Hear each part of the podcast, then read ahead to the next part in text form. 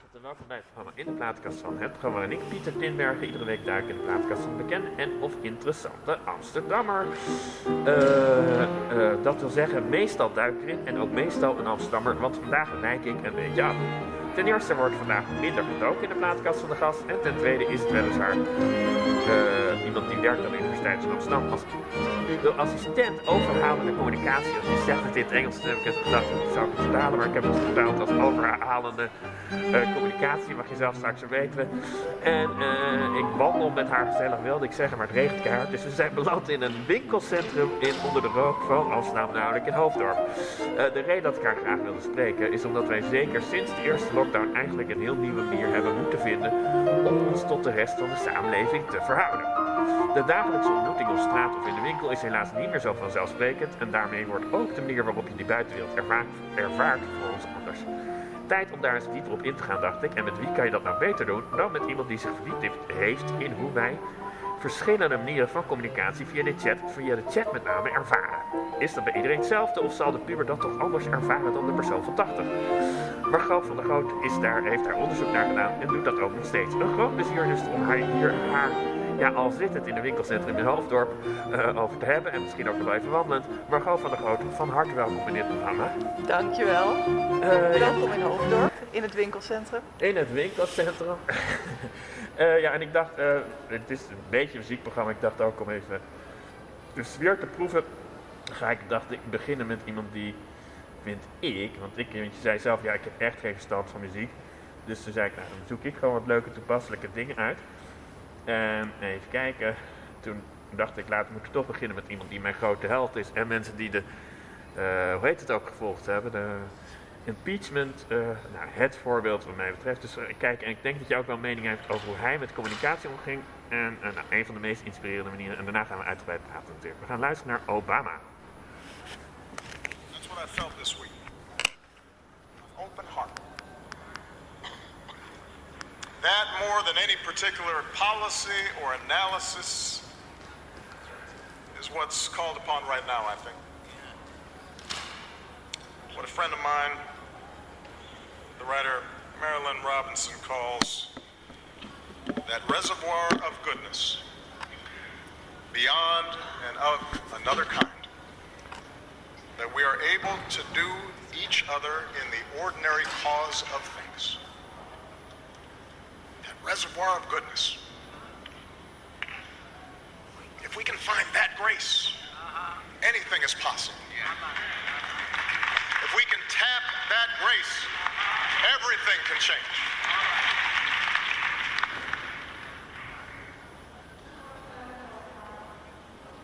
Amazing grace. Amazing grace.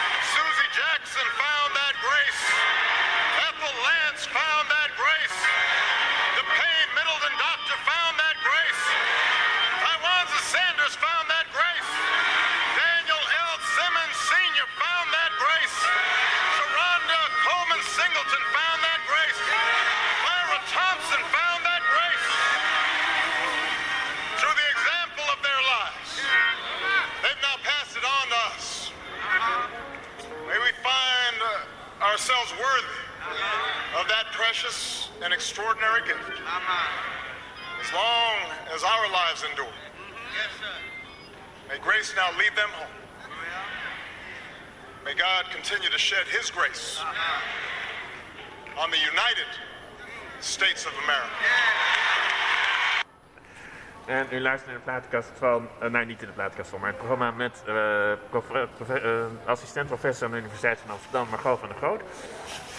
nou ja, en ik had niet voor niets natuurlijk, hij was echt degene waarvan ik dacht, dat doen we erin. Omdat hij natuurlijk wel meester was, Obama. Dit was trouwens een aanleiding van schietpartij in een kerk, waarbij een of andere eikel, zeg ik even in mijn woorden, allemaal do mensen had doodgeschoten. En hij natuurlijk het volk verenigde met een soort communicatiewarmte krijg iedere keer, ik zat net ook in de auto uh, toen ik uh, het even luisterde, dan krijg ik iedere keer wel weer tranen van in mijn ogen. Hij was wel, of is, wel een wonder van communicatie, dacht ik.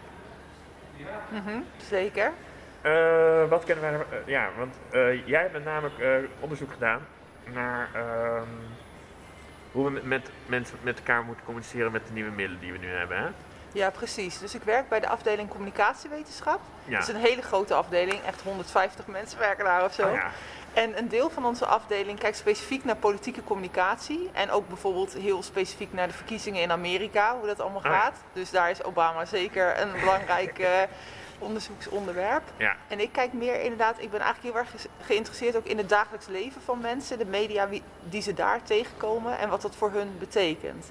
Dus lang geleden onderzocht ik televisie kijken. Ja. Mijn proefschrift ging specifiek over televisie kijken in het leven van ouderen. Wat betekent dat voor mensen? En nu krijgen we natuurlijk steeds meer te maken met nieuwe vormen van communicatie. Bijvoorbeeld als je naar een bedrijf gaat, dat je geen persoon meer spreekt, maar een chatbot. Ja. En wat doet dat hè, voor mensen? Dus ja, echt heel erg de dingen die mensen gewoon tegenkomen in hun dagelijks leven. Ja, nou in hoeverre uh, heeft dat ook... Ehm, is dat de afgelopen jaar, omdat we inderdaad, nee, nou we zijn nu toevallig wel in een winkelcentrum, maar dan moeten we ook weer via de chatbox ongeveer uh, dingen bestellen. Uh, je ziet ook dat het heel leeg is. Dat heeft misschien ook gewoon met de maandagmorgen te maken, maar toch. Um, in hoeverre heeft dat überhaupt, in, wat ik al in de inleiding zei, onze uh, verhouding tot de buitenwereld veranderd? Ja. Denk je? Ja, nou ja, dat het winkelcentrum leeg is, komt door de maatregelen dat de winkels dicht zijn. Ja. Uh, ook al is soms het licht aan, maar dat komt omdat mensen inderdaad bestellen, maar het meeste is echt nog wel gewoon dicht. Um, dus ja, het heeft ons dagelijks leven natuurlijk enorm uh, beïnvloed, zoals we allemaal gewoon merken. Uh, en daar wordt ook veel onderzoek naar gedaan. En ook dat soort dingen als chatbots en uh, ook social robots. Hè, er komen ook steeds meer. is het idee ook robots, bijvoorbeeld in winkels. Ja. Um, ja, dat het gewoon een vraag gaat zijn. Aan de ene kant dat, ja, dat het heel veel te bieden heeft. Hè? Juist omdat we nu zeggen van dat contact tussen mensen moet fysiek gewoon minder, zeg maar, en op afstand ja, dat geeft ook kansen voor die technologieën, zeg maar. Dat we dat misschien eerder gaan accepteren.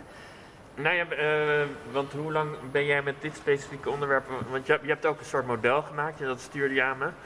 Uh, de ervaring van chatbox. En nu ben je geloof ik vooral bezig met het verschillen in verschillende leeftijden. Hè, van op verschillende groepen. Maar ik zie inderdaad aan je knikken dat ook met met name leeftijden afhankelijk dat je zit te onderzoeken. Ja, dus ik ben in 2019 met die chatbots begonnen. Ja. En eigenlijk was ik nooit zo specifiek geïnteresseerd echt in nieuwe technologieën.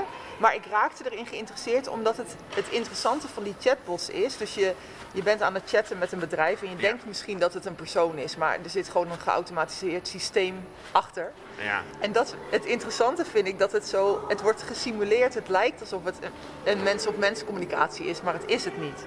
Nee. Dus dat, daar ben ik een paar jaar geleden mee begonnen met dat te bestuderen. Hoe, hoe stuit je daarop trouwens? Want waar, waar, kwam je, waar kom je oorspronkelijk vandaan? Uh, bedoel je qua studie? Ja, qua studie. Ja, je, je, je, je, leven ontwikkelt zich. Laat nou, we gaan gewoon nou, nog vroeger beginnen. Je bent op een gegeven moment 19, ben je in Amsterdam opgegroeid toevallig? Of, uh... Nee, in het Gooi, zeg in maar. Het gooi. Ik ben ah, in Nijmegen gaan studeren, communicatiewetenschap. ja. ja. en in het Gooi opgegroeid, dus onder de rook van Amsterdam, toen in Nijmegen gaan studeren. Waarom ben je communicatiewetenschap genoemd? Ja, ik denk achteraf gezien. Mijn vader werkte bij de NCRV, de omroep, bij de radio. Ja. Dus achteraf gezien zal het daar ook wel mee te maken hebben. Maar dat had ik toen natuurlijk helemaal niet in de gaten. En ik was geïnteresseerd in mensen. Ik dacht aan filosofie, psychologie, antropologie. En toen ben ik naar open dagen geweest. En misschien dus inderdaad ook omdat mijn vader bij de NCV werkte. Maar dat, die link legde ik niet echt. Maar daardoor dacht ik, oh, media, interessant. Ja, het voelde wel vertrouwd. En, ja, precies. Ja, nou, dat is natuurlijk heel logisch. Uh, en toen, ben, toen dacht je al, nou, gewoon communicatie. Waar, waar, ja, waar, werd je het eerst doorgetrokken? Ja, waar ging je het eerst uh, ja, ik, specialiseren? ja, ik denk wel dat ik gewoon media het interessantst vond, massamedia. Wilde je inderdaad bij de radio werken toevallig? Wat zeg je? Wilde je inderdaad al een beetje bij de radio nou, werken? Nou nee, want ik ben altijd meer zeg maar het beschouwende geweest dan dat ik echt bij de media zou werken. Ja. En toen in de uh, opleiding was er een cursus kwalitatief onderzoek. Dus dat je ook mensen gaat interviewen inderdaad over bijvoorbeeld hun mediagebruik. En dat vond ik het interessantst. En ik wilde... Wanneer was dat trouwens? Ik bedoel, uh, ik wil niet per se je leeftijd weten. ik wil weten in hoeverre je, uh, je, je, überhaupt je onderzoeksveld veranderd is. Ja, ik, ben, ik heb gestudeerd uh, van 1996 tot 2000. Ja, dus toen was uh, nou, zeker chatten nog lang niet zo in. Laat staan was nee, Ja, want internet begon toen inderdaad. Ja. ja. Dus toen ging het nog wel heel erg over televisie en radio, meer de massamedia. En, dus, en toen, ik wilde heel graag op de universiteit blijven werken. Dus toen heb ik hier eerst in Nijmegen mijn promotieonderzoek gedaan. En daarna ben ik naar de Universiteit waar, van Amsterdam Waar ben je gepromoveerd? Uh, op de rol van televisie kijken in het leven van ouderen. Ja. Dus toen ging ik hen interviewen over wat televisie kijken voor hen betekent. Ah ja, en hoeveel ouderen ben je toen gaan interviewen? Um, nou, studenten hebben ook geïnterviewd. en ah toen had ik in totaal, om precies te zijn, 86 interviews. Ja. En door mezelf dus en door studenten. Ja. En, en, je basisvraag, ik bedoel, was je basisvraag inderdaad, wat betekent dat voor je? Of... Uh... Ja, dat was eigenlijk de, de overkoepelende vraag. En eigenlijk in het interview ook de overkoepelende vraag. Maar als je vraagt letterlijk van wat betekent het voor je... Het is zo'n brede vraag natuurlijk. Ja, precies. Ja. Um, maar dan begon het gewoon het interview heel concreet met wat kijk je op televisie, wanneer staat de televisie aan en wat kijk je en dan daarop doorvragen van wat maakt dat je juist dat programma kiest of dat die aanstaat. Ja. En zo kreeg ik hele verhalen dus over eigenlijk de, de, de televisie kijken binnen de context van het dagelijks leven van mensen. en de aanleiding was ook dat ouderen gemiddeld, ja. en toen had ik het over 65 plus, dat die gemiddeld uh, meer tijd aan de televisie besteden dan jongere mensen. En dat daar in de literatuur een beetje het beeld was van ouderen kunnen andere dingen niet. En ze kunnen niet meer fysiek dingen niet. En daarom zitten ze maar voor de tv. Wat natuurlijk een bizar beperkt beeld is voor een enorme bevolkingsgroep die enorm gevarieerd is. En dat wilde ik eigenlijk laten zien. Dat inderdaad dus ook die betekenis van televisie kijken enorm varieert. En inderdaad van, er zijn natuurlijk, voor sommige mensen is het inderdaad, ik kan fysiek niet te veel. Nee, en dus staat de televisie de hele dag aan. Dan heb ik tenminste leven om me heen. In contrast met mensen die een super actief leven hebben en die inderdaad bepaalde programma's kiezen die bij ze passen. Ja. Wat natuurlijk een heel andere betekenis van televisie kijken is. Nee, wat ik wel, uh, ik heb daar vaak mijn partner een beetje over. Uh, dat overal uh, televisie toch nog steeds een hele prominente plaats in het huishouden inneemt. Ik bedoel gewoon in qua beeld, je ziet twee banken, je ziet nou, bij een aantal mensen boeken, kan lang niet overal. Helaas zeg ik dan een beetje flauw. En altijd een megatelevisie. In die zin is het nog steeds een vriend, heb ik een beetje de indruk. Meer dan de computer die je kan wegmoffelen. Ja, dus ja, daar ben ik met je eens. Ik heb hem ook nog staan, maar we gebruiken, of zeg maar het scherm, maar we gebruiken hem bijna niet. Um, maar dat verandert natuurlijk enorm. dat hele idee van vroeger zat je met z'n allen voor de, of met een gezin ja. voor de televisie. En nu zit iedereen achter zijn eigen schermpje in de slaapkamer. En is het soms op zaterdagavond met Wie is de Mol nog wel echt een familieding. Maar dat is dan ook een uitzondering van, oh nu gaan we met z'n allen iets kijken, zeg maar. Ja. Dus dat verandert heel erg. En er komen eigenlijk steeds natuurlijk media bij, zeg maar. Vroeger hadden we krant en toen kwam radio erbij en televisie erbij en internet en via al de, de smartphones en zo. Dus ja, een heel palet aan wat we allemaal kunnen ja, doen. Nou, in die zin is zelfs uh, sinds jij ermee bezig bent gehouden best wel verschoven. Ja, zeker, zeker, zeker. Dus ook onderzoek, ons onderzoeksveld breidt zich steeds uit. En ik denk inderdaad dat we een soort. Uh, ze zeggen in AI, artificiële intelligentie, wel van je hebt een zomer en een winter van artificiële intelligentie. En nu zitten ze in de zomer, want er zijn weer allerlei nieuwe ontwikkelingen. Wat, wat is met nu? 2020 uh, eh, februari? Of zeg je weer nee, de, de laatste twee jaar? Met, hoe, met andere, hoe breed zie je nu? Ja, ik, ik denk dat de afgelopen paar jaar was het al dat die AI-ontwikkelingen, zeg maar wat er allemaal technologisch mogelijk is, dat we dat ook binnen de communicatiewetenschap steeds meer gaan onderzoeken, omdat het echt ook vormen van communicatie worden, in plaats van alleen maar technische dingen, zeg maar. We kunnen steeds meer echt met een chatbot communiceren. En ik denk inderdaad nu, ook door dit coronajaar, wat als je erover nadenkt natuurlijk echt bizar is hoeveel dingen veranderd zijn. Uh, ja, dat het daardoor nog veel meer ruimte krijgt en sneller gaat. Nee, het, wat, nee, een van de redenen om je te vragen natuurlijk ook, is omdat het voor een hele nieuwe werkelijkheid zorgt. Ik bedoel, inderdaad, het, heel specifiek het onderwerp wat jij nu onderzoekt. Uh, nou, toevallig doe ik gewoon ook dit werk wat jij nu beschrijft, namelijk ik werk bij een verzekering waarbij ik klantcontact heb. Klant, daar verdien ik mijn geld mee, beste luisteraar. Um, en ik uh, chatte nog even met een uh, collegaatje van me hierover. Die zei, ja, vraag maar of ons werk wordt afgenomen.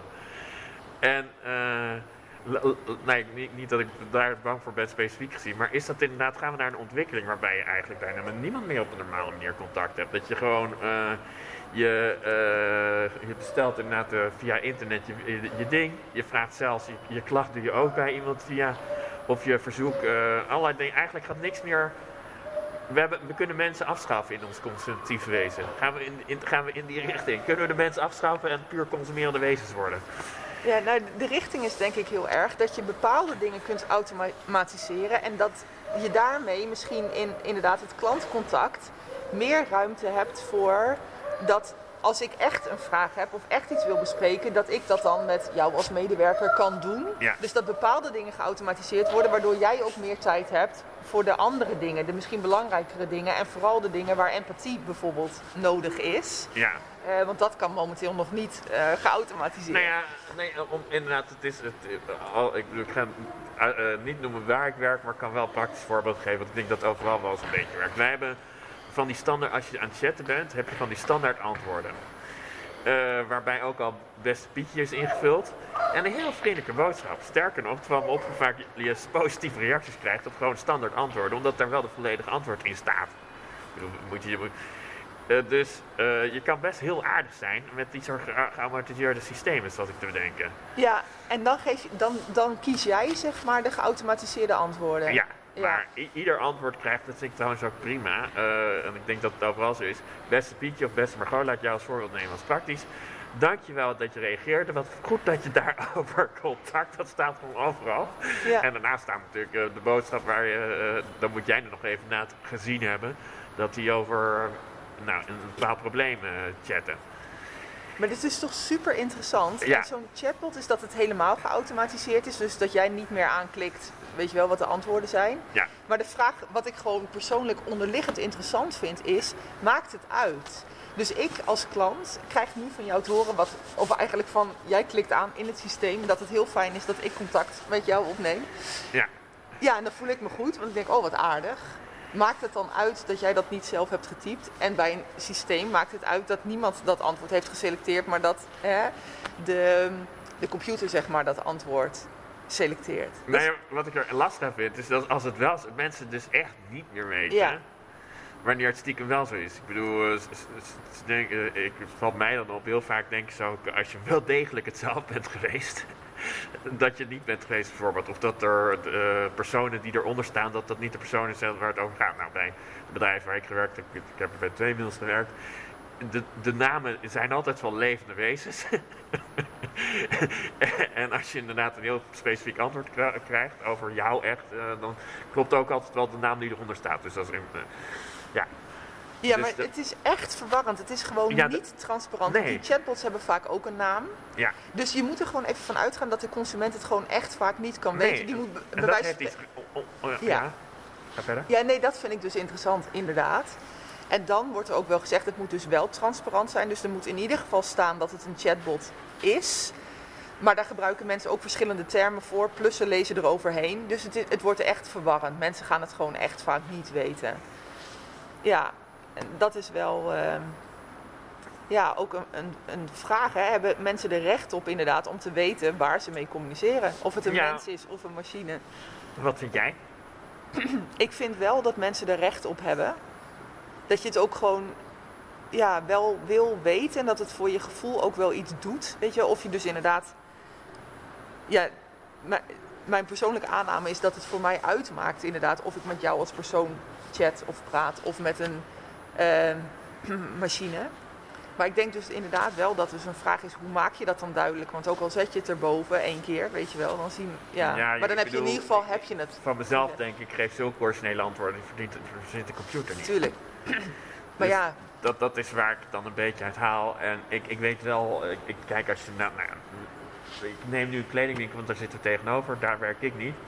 Maar stel je voor dat je wil weten of die sokken zijn aangekomen, is het niet zo heel erg als een computer dat is. Hoewel ik het ook een prettig idee vind als die sokken maar niet aankomen, dat wel degelijk iemand het heeft nagevraagd.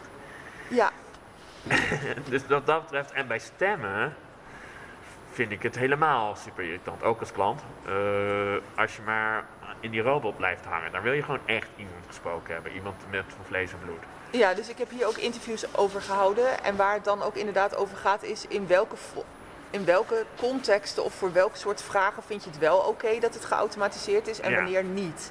Dus inderdaad, als je, er, als je echt een probleem hebt van iets komt niet aan, of, of ook mensen bijvoorbeeld met schuldenproblematiek die misschien inderdaad zo'n regeling aangaan en dan gewoon met een persoon willen bespreken van hoe moeten we dat doen. Weet je, dat je ook, of als mensen boos zijn, dat je erg, of bang, Ja.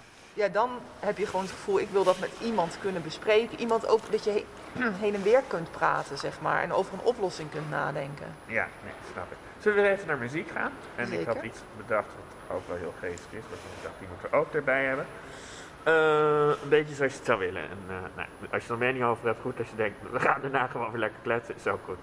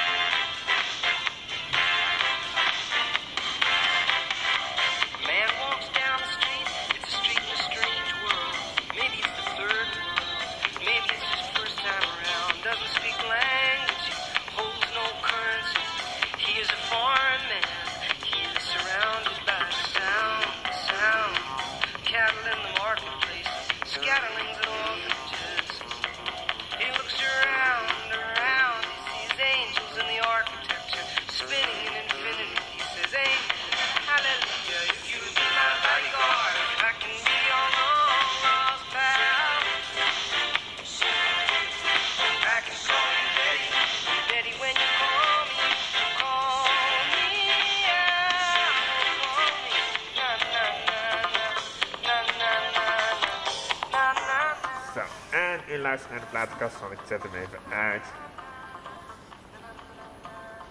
Niet in de plaatkast van trouwens. Ja, oké.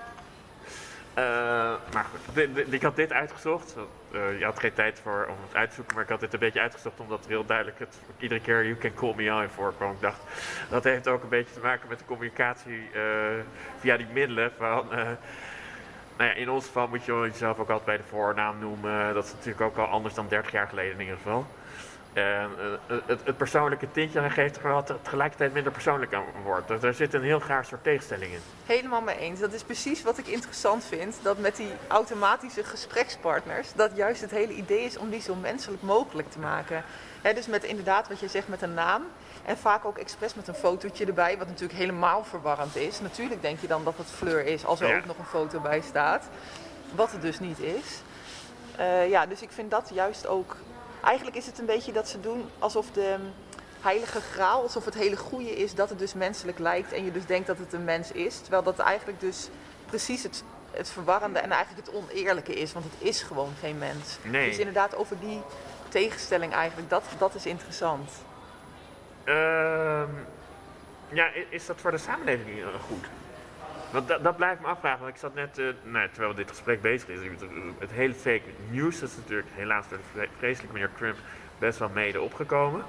Maar ik zit, zit ook onmiddellijk te denken, fake shops. De enige, het moment dat ik ontdek dat de fake shop geen fake shop is gebleken, is op het moment dat de postbode aankomt. De postbode is steeds meer het uh, fysieke contact dat we hebben met een deel van de buitenwereld, zit ik nu te bedenken.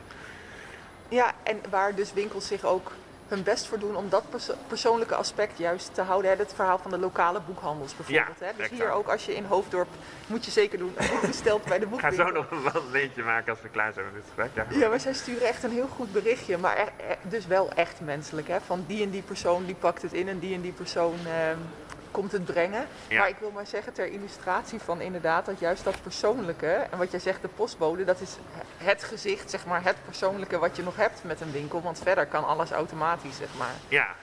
Ja. Is dat een samenleving waarvan je denkt omarmend? Of zeg je van nou, misschien moeten we toch ook wel weer een soort tegenkracht gaan volgen? Nee, dat is ten eerste is dat natuurlijk ook een persoonlijke mening. Ja. Maar wat ik, wat ik ook... Die mag je hebben van mij. Ja, ja, ja precies, precies. Zeker, dat hebben we allemaal. Nou, en ik kan me ook wel voorstellen dat jij in dat onderzoek best wel uh, ook daar verschillende persoonlijke meningen in hoort. De ene die het echt zegt van, nou, boeit mij dat persoonlijk contact. Ik heb mijn vriendjes en de rest mag van mij zo automatisch als kan. En de andere die dat, uh, nou, bij wijze van spreken al eng vindt als een abonnement moet opzeggen, dat dat misschien automatisch gaat. Precies dat. Precies. En in onderzoek kan je dus inderdaad goed die variatie laten zien. En dan, kijk, idealiter zou je oplossingen zeg maar willen die inderdaad ja, mensen, snap je, dat daar dus ook variatie in zit in wat de mogelijkheden zijn. Dat de mensen die wel persoonlijk contact willen, dat dat nog wel mogelijk is. Dat is ook vaak de angst, hè. Van ja, straks kan dat hele, is dat er gewoon niet meer. Ehm, ja, en aan de andere kant is het denk ik in dit coronajaar ook, ehm, dat heb ik niet onderzocht, maar dat inderdaad juist dat persoonlijke contact, dat mensen hè, dat juist veel meer zijn gaan waarderen. Hè, omdat we minder mensen kunnen zien. Dat je meer ziet van oh, hoe belangrijk het is dat je hè, uh, mensen, echte mensen, zeg maar, om je heen hebt. Dus dat is eigenlijk zeg maar, een onderzoeksvraag wat nog moet blijken in de komende tijd. Hè? Wat, wat, heeft dit nou met ons gedaan, ook op langere termijn? Dat we juist dat persoonlijke contact meer gaan waarderen, omdat we het minder hadden, zeg maar, in, in dit jaar en misschien nog langer dus. Ehm, of dat, omdat dat geautomatiseerde natuurlijk heel erg helpt nu we afstand moeten houden en zo. En inderdaad online bestellen nog veel meer dan we al deden. Dat het daardoor heel erg normaliseert en dus echt nog een grotere vlucht uh, blijft nemen, zeg maar. Nou, ik zat ook, want ik, toen ik uh, me in jou verdiepte, zag ik ook dat je internationaal, ik bedoel, ik zag opeens heel veel mensen uit verschillende landen. Dus zou daar nog, ik, want toen, je, toen ik eerst had, ik doe alleen verschillende leeftijdsgroepen, maar ik kan me voorstellen, je hebt, het kan met cultuur te maken Nou, als ik direct bij mijn eigen werk te maken heb, het heeft ook heel erg met opleidingsniveau te maken. Ik heb toevallig, ik, bedoel, ik neem mezelf een voorbeeld omdat het zo praktisch is, mensen van in de 40, dat ik als 40 zijn jong vind, uh, die echt digibeet zijn. Dus die heel weinig kunnen, die er heel weinig van snappen, die echt gewoon die uh, bij het handje pakken. Is iedereen wel op zo'n samen, of zeg je nou nee, die, die samenleving is zo klantvriendelijk dat ook voor de meest onopgeleide persoon het te doen is? Nee, dat denk ik niet. Ik denk wel echt dat het moeite kost. dus dat je als je een inclusieve samenleving wil, waarin iedereen mee We kan nemen even mee voor de verkiezingen inderdaad. Dan gaan, Ja. ja. dan wordt dat natuurlijk vaak gezegd. Ga verder, ja. Ja, nee, ja, dan denk ik dat dat dus wel een probleem is. Dat dit zeker niet voor iedereen toegankelijk is. Dus je moet en inderdaad op websites en zo, als we dat voorbeeld van het klantcontact eh, nemen, moeten mensen. Hè, vroeger kon je bellen, nu moet je al eigenlijk beginnen op de website, zeg maar. Ja, Ehm, nou ja, en dan, als je dan bij de chatbot uiteindelijk terechtkomt, dan is het ook nog, die systemen zijn ook nog niet zo optimaal. Hè? Dus je moet ook echt, je, soms moet je dan zeg maar een paar kern, hè, steekwoorden intypen, soms een hele zin. Dan zegt hij, ik begrijp, zegt hij, ik begrijp je niet. Of, hè, en dan moet je nog een keer, dus het kost best wel wat moeite. En, ze- en als je dan op zich gewoon digitaal vaardig bent, dan vind je je weg wel. ja. Maar anders is dat, het, dan moet je al een beetje uitzoeken hoe het werkt. Nou ja, laat staan als je inderdaad dat een website al gedoe is, zeg maar. Dus dat is zeker wel een issue. Nee, ik, ik zat ook te denken. Ik bedoel, heel veel. eh, nou eh, d- dat je ook wat dat betreft. eh, daar waar eh, het grote. Nee, dat, ik zat te denken dat je als. ehm, zeg maar verkoper van iets een soort keuze hebt. Dat eigenlijk het direct kla- klantencontact. dat je maar met een beperkte groep. omdat een eh, heel flink deel van de groep het, het eigenlijk niet nodig heeft. Ik, z- ik zit af en toe, eh, heel af en toe denk ik van, ik ben vooral voor de niet-Nederlandstaligen bezig in mijn werk toevallig. En voor de mensen die een beetje dom zijn. Want alle anderen die hebben het niet nodig. Die kunnen allemaal met batterijen en met websites af. Is het in die zin ook een soort vreemd soort tweedeling langzamerhand in de samenleving aan het ontstaan? Wat betreft het communicatie. Ja, dat is echt interessant. Want ten eerste, door wat je zei, dacht ik eraan dat we de afgelopen decennia was heel veel onderzoek naar de digitale kloof. En welke groepen dan achterbleven.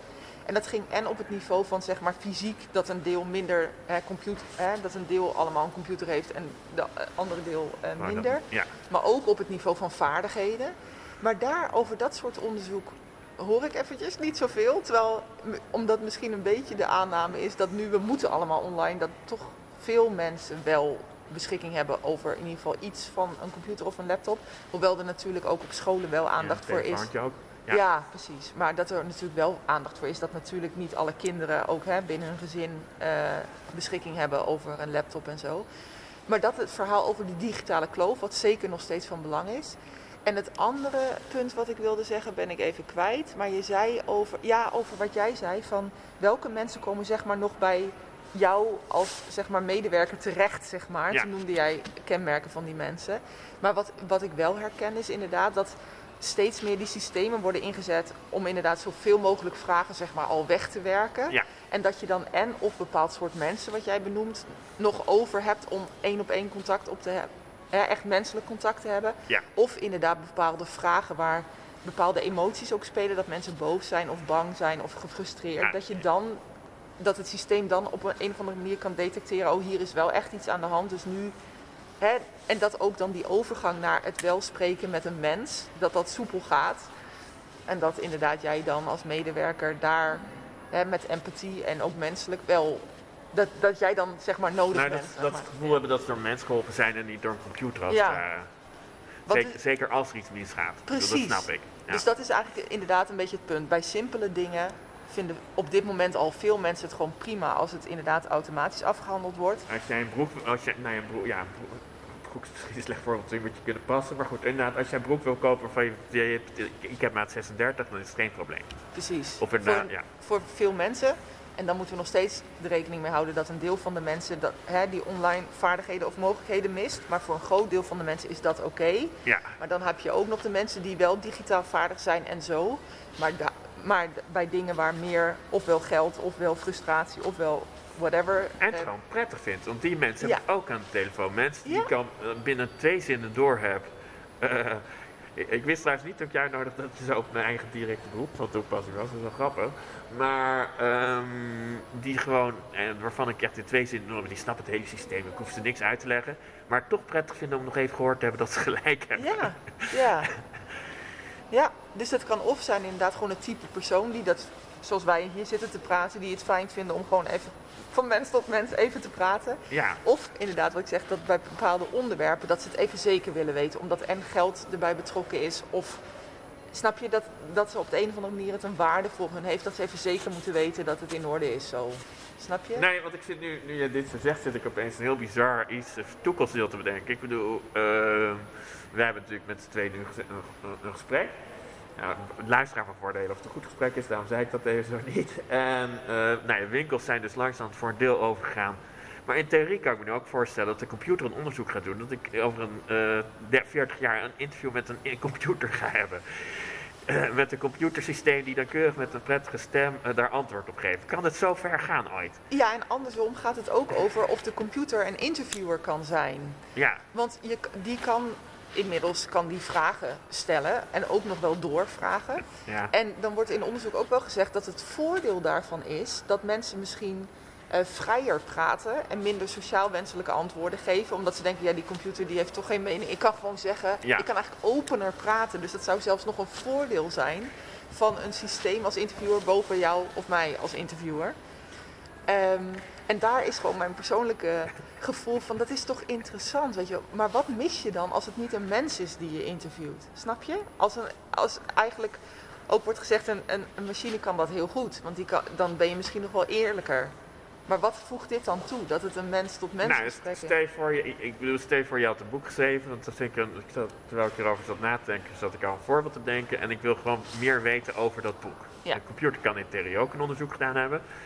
Ja, dan kan je op zich de informatie kan ik nog steeds krijgen. Want die informatie heeft die computer. Uh, wat zou het dan erger maken? Nee, omdat het toch minder leuk is op een bepaalde manier. We, vinden het toch ja, aspect leuk aan het feit dat het een echt wezen is. Of denk je dat mensen nu zo geconditioneerd worden dat het ze steeds minder gaat boeien?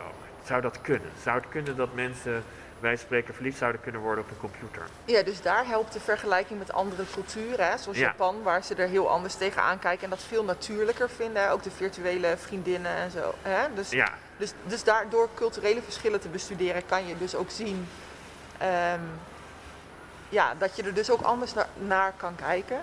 Maar ik als individu en vanuit onze cultuur zou zeggen wat je dan mist inderdaad, is de verbinding. Dus het voorbeeld dat ik een boek heb geschreven en dat jij het hebt gelezen en me vragen daarover stelt. Dan is het een vorm van verbinding dat jij iets interessant vond of erop heeft gereflecteerd of zegt inderdaad zoals nu van ja, oh ik herken dat, want. En dat je dan naar huis gaat en dat je denkt, oh, er waren raakvlakken. En oh, hij ziet het zo en ik zie het zo. Oh, wat interessant.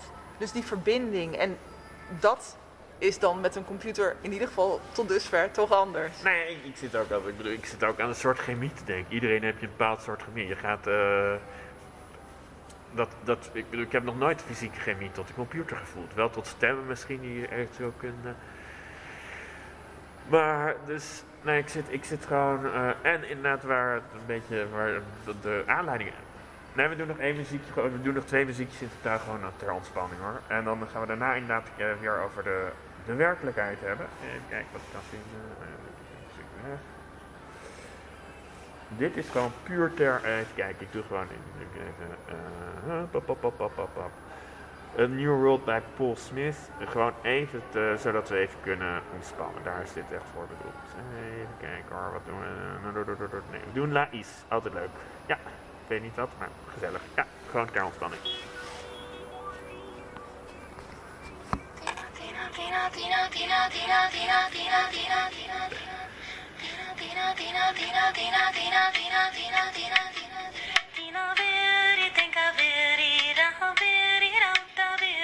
Minha vida.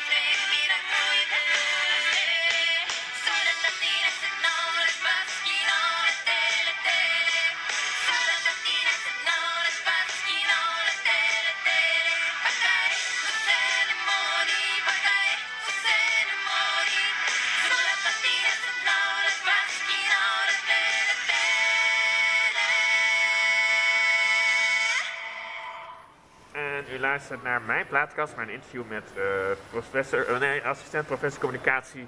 Ja, hoe noem je het in het Engels? Uh, ik zei overhalende communicatie, had ik het genoemd net. Maar hoe heet, hoe, wat is de officiële titel? Universitair docent. Oh ja, universitair docent. Oké, en dit was trouwens de Belgische band Laïs. Een Vlaamse band, wat ik, nou, wat ik wel grappig aan vond. Ik snapte totaal niks van wat ze zei. Ik mag aannemen, ook jij niet. En toch vond ik het mooi en ik dacht, het is misschien ook wel prettig van de communicatie die je kan hebben met anderen, die juist verrast en die niet uh, voor, voorgeprogrammeerd is. Dat je het niet begrijpt en toch omdat je een bepaald soort sfeer die erachter zit mooi vindt. Wat misschien moeilijker is te, uh, als je dat echt vanuit het programmeermodel kan. Maar misschien kan het met het programmeermodel natuurlijk ook dat. Ja, wat op dit moment met, met geprogrammeerde communicatie is, is dat mensen als het fout gaat heel snel zeg maar afhaken. Dat ze denken van ja, het doet het gewoon niet. Weet je? Terwijl dan bij mensen zijn er allerlei misverstanden en zo. Ja, waar, waar gehakt wordt vallen Spaanders zeg je minder snel op een computer. Ja, ja, ja, ja, ja precies. Ja. Dat vond ik. Nou ja, ik, zat, ik, vond dus, ik kan mezelf weer als, praktisch, als consument voorbeeld noemen. Waarbij ik dacht, ja, uh, dit was grappig. Maar als het in een, een groot verband wordt, is, is het irritanter. Ik wilde een agenda bestellen, toevallig. En ik, uh, nou, toen op internet agenda gezocht, leuk kleurtje, weet je wel, dat was de kwalificatie.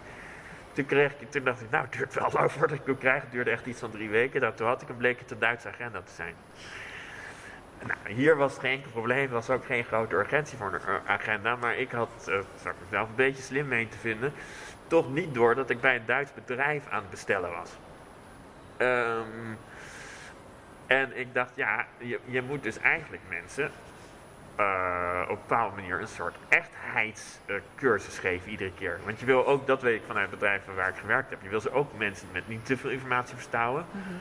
Je wil compact zijn in de communicatie die je geeft. Dat vind ik ook heel logisch dat dat van het bedrijf waar ik werk uh, doe is. En tegelijkertijd word je ook weer een heel extra informatie gegeven om bepaalde dingen niet te voorkomen als het ware. Terwijl een mens kan je gewoon, een echt mens, kan dat vaak veel compacter. Ja, dus ik herken wat je zegt.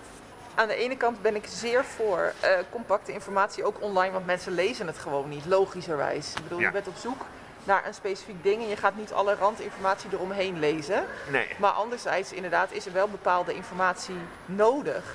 En wat jij ook omschrijft, is dat mensen eigenlijk een bepaalde digital literacy nodig hebben, digitale geletterdheid. Ja. Dat je inderdaad, dit ging dan over inderdaad, is het een Duits of Nederlands bedrijf. Maar het is op allerlei aspecten natuurlijk. Dat je op de een of andere manier de informatie moet kunnen interpreteren en filteren en kritisch bekijken. En dat vraagt behoorlijk wat van mensen. Ja, ja. Nee, um, en al, dus om toch maar weer op dat thema een beetje terug te komen, ook omdat ik dat zo interessant vind, de echtheid. Dus wat ben je, wat ben je nou werkelijk aan het uh, kijken? Ook omdat het zo knap gedaan wordt. Mm -hmm. Dus het feit dat het zo knap gedaan wordt, betekent, dat heb je trouwens ook met nieuws, waar we een beetje mee begonnen met Obama. Uh, fake news van ik bedoel, de, de, in, in, normale media is het ook heel, omdat uh, via programma's een, een, heel goed de goede krant naast te doen bijvoorbeeld. Uh, wordt het steeds, op alle vlakten wordt het eigenlijk steeds lastiger om na te gaan wat echt is. Ja. Zit ik te denken. Ja, en dan ook met die uh, bijvoorbeeld social robots, hè, zoals Sophia is zo'n bekende. Die wordt Ja. dan, nu is het idee op grotere schaal uh, uh, gefabriceerd. Maar het idee is ook dat ze dan je emoties kunnen lezen hè, met zo'n Oh, zo'n ja. face reader en zo. En daarop Wat je een beetje Minority Report zag, eh, die film Ja, die, dat- die dat gezien hebben. Ja, dus dan is het idee dat zelfs dat computers beter kunnen dan wij. Want zij kunnen dan heel veel, zeg maar, cues en input tegelijk verwerken. Ja, Meer dan wij. Tenminste, dat, daar is discussie over. Maar ik wou maar aangeven. Ik wou maar dat is een wereld waar we wellicht naartoe gaan, dat dat zo is, ja? Ja, en dat, dat, knap, dat er zoveel knappe dingen zijn. En dat het zo steeds moeilijker wordt voor ons om dat te kunnen... ehm, ja, kritisch daarover te kunnen zijn. Überhaupt te kunnen doorzien wat daar Ja, gebeurt. te kunnen doorzien. Ja, dus dat, dat ben ik met je eens. En dat er dan ook wel wordt gezegd van ja, je moet mens-mens, zeg maar, communicatie ook niet zien als zeg maar eh, de gouden standaard. Want er gaan en zijn gewoon andere vormen van communicatie, zoals inderdaad met een chatbot of eh, nou ja, van alles. Dat dat er gewoon is en dat dat naast elkaar bestaat. Eh, maar ja, inderdaad, wat jij nu ook doet, je kan je daar gewoon wel vragen bij stellen. Wat ik dus ook doe en interessant vind. Welke vraag stel jij je daarbij, inderdaad? Ook vanuit je onderzoek? Of, eh? Nou ja, dus uit, nou, aan de ene kant is dus wat ik al zei, eigenlijk mijn achter, achterliggende vraag van maakt het nou uit of we Ja. met een mens communiceren of met een geautomatiseerd systeem. En hoe ik het onderzoek is dat ik graag inderdaad wil weten hoe mensen, gewoon gebruikers in het dagelijks leven, daarover denken. Dus bijvoorbeeld met die chatbots van de klantenservice wat ik heb onderzocht, heb ik inderdaad dus aan mensen gevraagd of mensen het laten gebruiken en daarop laten reflecteren. En ook op uh, inderdaad van in welke contexten of voor welke vragen vinden ze het wel oké en wanneer niet. Waardoor je dus inderdaad ook ziet, wat jij ook zegt, dat er dus veel variatie zit natuurlijk in mensen. Van de een zegt van ja, dit, weet je, dit is wat het is en prima. Uh, en de ander zegt, ja, ik wil dat menselijk contact, dus ik probeer toch te bellen. Maar het wordt steeds lastiger inderdaad om bij die medewerker terecht te komen. Ja. Dus ik vind het gewoon fijn om, om mensen wel een stem te kunnen geven, om die variatie wel te kunnen laten zien ja, nee, dus, dus je zegt voor een deel is het eigenlijk prima omdat, dat sommige mensen zullen in een wereld leven waar bijna niet één contact, afgezien van de vrienden, uh, nog met de mens is. Spreken. Steeds meer, ja. Ja, ik bedoel, ze doen boodschappen via computers, misschien inderdaad de postbode die het brengt. Uh, het, het, alleen als ze direct met hun directe hobby's bezig zijn, die misschien ook nog achter de computer plaatsvinden. Gamen. Ja. Maar ook dus eh, je kan je mensen inderdaad voorstellen dat je eigenlijk nauwelijks meer komt met de, met de moeder en met de vriendin bij spreken. En voor de rest alleen maar dat via scherm. Is dat, of zeg je van nou... Nou, ik denk dat er wel een, een subgroep zeg maar, is waar dat voor geldt en steeds meer zal gelden. En dat daar ook wel een risico in wordt gezien. Dat, ja. Maar ja, aan de andere kant, als je dan kijkt vanuit die persoon zelf, stel dat hij daar dus helemaal tevreden mee is. Wie zijn wij dan is een vraag, hè? Ja. Om daarover te oordelen, snap je? Nou maar het is wel interessant om te zien en waar te nemen dat dat steeds meer ook mogelijk is inderdaad. nee, wat, wat ik daar dan eng aan vind, ik bedoel, we zitten nu een beetje vrij te filosoferen. Hè? Ja. Je, je weet dat het niet helemaal precies meer op jouw onderzoek van toepassing is. Uh, is dat het, uh, de politiek geïnteresseerde mij zegt, dat valt, dat valt met de verkeerde programma's en de verkeerde mensen heel naar te sturen. Ik bedoel, mensen kunnen ook mensen tot vreselijke dingen bewegen. Dus wat dat betreft heb je geen computer nodig om dat te kunnen. Maar aan de andere kant krijg je wel nog doorzicht, onderzichtige technologie die dat op een naam. Ik bedoel, een beetje Dr. Frankenstein. Halen we langzaamaan Dr. Frankenstein niet binnen, om het zo maar eens even te zeggen. Dat inderdaad, zoals Google dat natuurlijk doet en YouTube met wat wil je gaan kopen. Ik bedoel, uh, ik heb het, ja, dat maken we dagelijks mee. Je zoekt iets, ik zoek toevallig voor mijn dochter iets gezocht over een proef. Ik krijg dagelijks nu advertenties over proefs. Dat vind ik heel zichtbaar. Maar je kan natuurlijk veel subtieler gestuurd worden. Ja, dus daar doen we ook veel onderzoek naar, inderdaad. En hoe dat gebeurt en wat mensen daarvan zien en snappen. Hè, dat geletterdheid. En wat je zegt, soms is het heel zichtbaar als je een bepaalde advertentie, als je iets hebt gezocht en daarna krijg je die advertenties. Maar andere dingen zijn inderdaad veel minder zichtbaar. Hè? Dingen, nieuws die je in je feed krijgt, weet je, wat je voorbij ziet komen. De bubbel, de bekende bubbel. Ja, precies. Dus daar, niet ik, maar collega's van mij doen daar ook zeker onderzoek naar. Is heel belangrijk natuurlijk om te zien hoe dat gebeurt. En ook, ja, ja, wat wel grappig is, dat natuurlijk wij als mensen elkaar inderdaad ook van alles aandoen. Dus aan de ene kant zien wij mens-mens, zeg maar, als soort van uh, de gouden standaard en de machine is minder, zeg maar. Maar anders, en dus als de machine of de algoritmes iets, ons systematisch iets voorschotelen en we daardoor een minder brede blik hebben, dan vinden we dat slecht, zeg maar. Ja. Terwijl we natuurlijk zelf ook totaal onze biases de hele tijd hebben. De Tweede Wereldoorlog, daar hebben we makkelijk voorbeeld uh, die iedereen paraat heeft. Uh, dat was niet dankzij, Hitler deed dat niet dankzij computerprogramma's, zullen we maar zeggen, zijn ellende. Nee, en dat is nog steeds. Ik bedoel, mensen doen elkaar van alles aan natuurlijk. Ja, dus, dus, het is niet zo dat... Uh, maar je moet je, ja, dus eigenlijk is de vraag voor ons allen om, om, om en te reflecteren op onszelf inderdaad en ook op nou ja, de, de, technologieën en de, en de algoritmes en daar. Nou ja, En, nou ja en, en, wat ik wel af en toe ook voel bij klanten die ik aan de telefoon krijg soms, is dat de angst die erbij zit. Die vind ik wel ook. Uh, daar zit, er, ik bedoel, zoals je ziet dat er afstand tot de politiek is, we gaan de verkiezingen weer tegemoet, zit er, kan deze alomvattende technologie die ons ook dagelijks stuurt, ook een soort van angst voor de buitenwereld sturen, waardoor we meer opgesloten zitten. Of zeg je van, uh, dat valt misschien wel. Nou, is jouw, is jouw beeld van de, hoe, hoe, we ons tot de media, natuurlijk tot de communicatie verhouden de laatste vier, vijf jaar positiever of negatiever geworden? Om daar maar eens. Of zeg je, er zitten vooral kansen? Je moet het zien, sinds jij met je studio bent begonnen, is het natuurlijk veranderd. Mm Zeg je van we zijn eigenlijk interessante, leuke wegen ingeslagen, ik ben po positiever geworden, of we zijn rare wegen ingeslagen of neutrale wegen?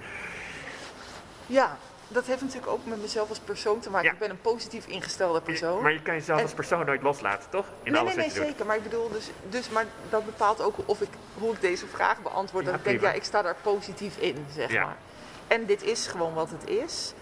Um, die, die, ontwikkelingen zijn er. En de vraag is dus inderdaad wat je er als individu en maatschappij mee doet. Ja. En dat is natuurlijk met al die technologische mogelijkheden uh, heel belangrijk. Alles kan zeg maar voor goed en voor kwaad worden ingezet. Hè? Dus, en dat is ook wel heel erg waar we op de UvA, de Universiteit van Amsterdam, mee bezig zijn. Dat ook sociaal-wetenschappelijk onderzoek, wat ik doe, of onderzoek binnen de geesteswetenschap en ook ethische reflecties en zo, dat dat heel erg ook geïntegreerd moet worden in die ontwikkelingen van die technologieën. Dat die vragen meegenomen worden, zeg maar. Als je begrijpt wat ik probeer te zeggen. Dus sta ik er positief of negatief tegenover? Ik, of zeker niet negatief, maar meer als observerend van dit zijn ontwikkelingen die er zijn. Die kunnen voor, hè, voor ten goede en ten kwade worden ingezet. En het is belangrijk dat onderzoek, sociaal-wetenschappelijk onderzoek en ethische reflecties en zo mee worden genomen in de ontwikkeling. Um, dat daar wel oog voor is. Heeft, uh, heeft corona daar een beetje bij geholpen? Nu we wat meer ook achter onze computer zijn gegooid, dat die awareness dus ook weer wat meer hebben? Ja, dat denk ik wel. Ik denk dat in dit coronajaar er is wel meer aandacht ook voor sociaal-wetenschappelijk onderzoek. Ook omdat de overheid en zo ook heeft gezien dat als je het gedrag van mensen wil veranderen, dat het dus niet genoeg is om regels op te leggen. Dat zien we. Ja. Uh, dus dat, het dat communicatie belangrijk is. En mijn onderzoeksveld. Dus uh, ja, wel meer aandacht dus voor de sociale wetenschappen. En ook wel inderdaad voor, ehm, specifiek ook in het licht voor die technologische ontwikkelingen, dat daar dus het sociaal-wetenschappelijk perspectief ook belangrijk is. Mooi. Ja. Uh, brengt ons langzaam bij het einde van de uitzending. Uh, niet natuurlijk dat ik je hartelijk heb bedankt voor je komst. Of komst, ja. ja het, het interview in het winkelcentrum in Hoofddorp. Uh, het is vanmorgen opgenomen voor de luisteraar. En we eindigen met een nummer wat ik ook inderdaad voor deze uitzending heb bedacht. Uh, ook een favorietje van mij, Everybody Needs Somebody. Dat zijn we denk ik met z'n tweeën snel overeen. Ze kwam ook wel een beetje uit dit gesprek van de Blues Brothers. Dus daar gaan we mee eindigen. En tot over twee weken met ongetwijfeld weer een heel interessante gast. 1, 2, 1, 2, 3, 4.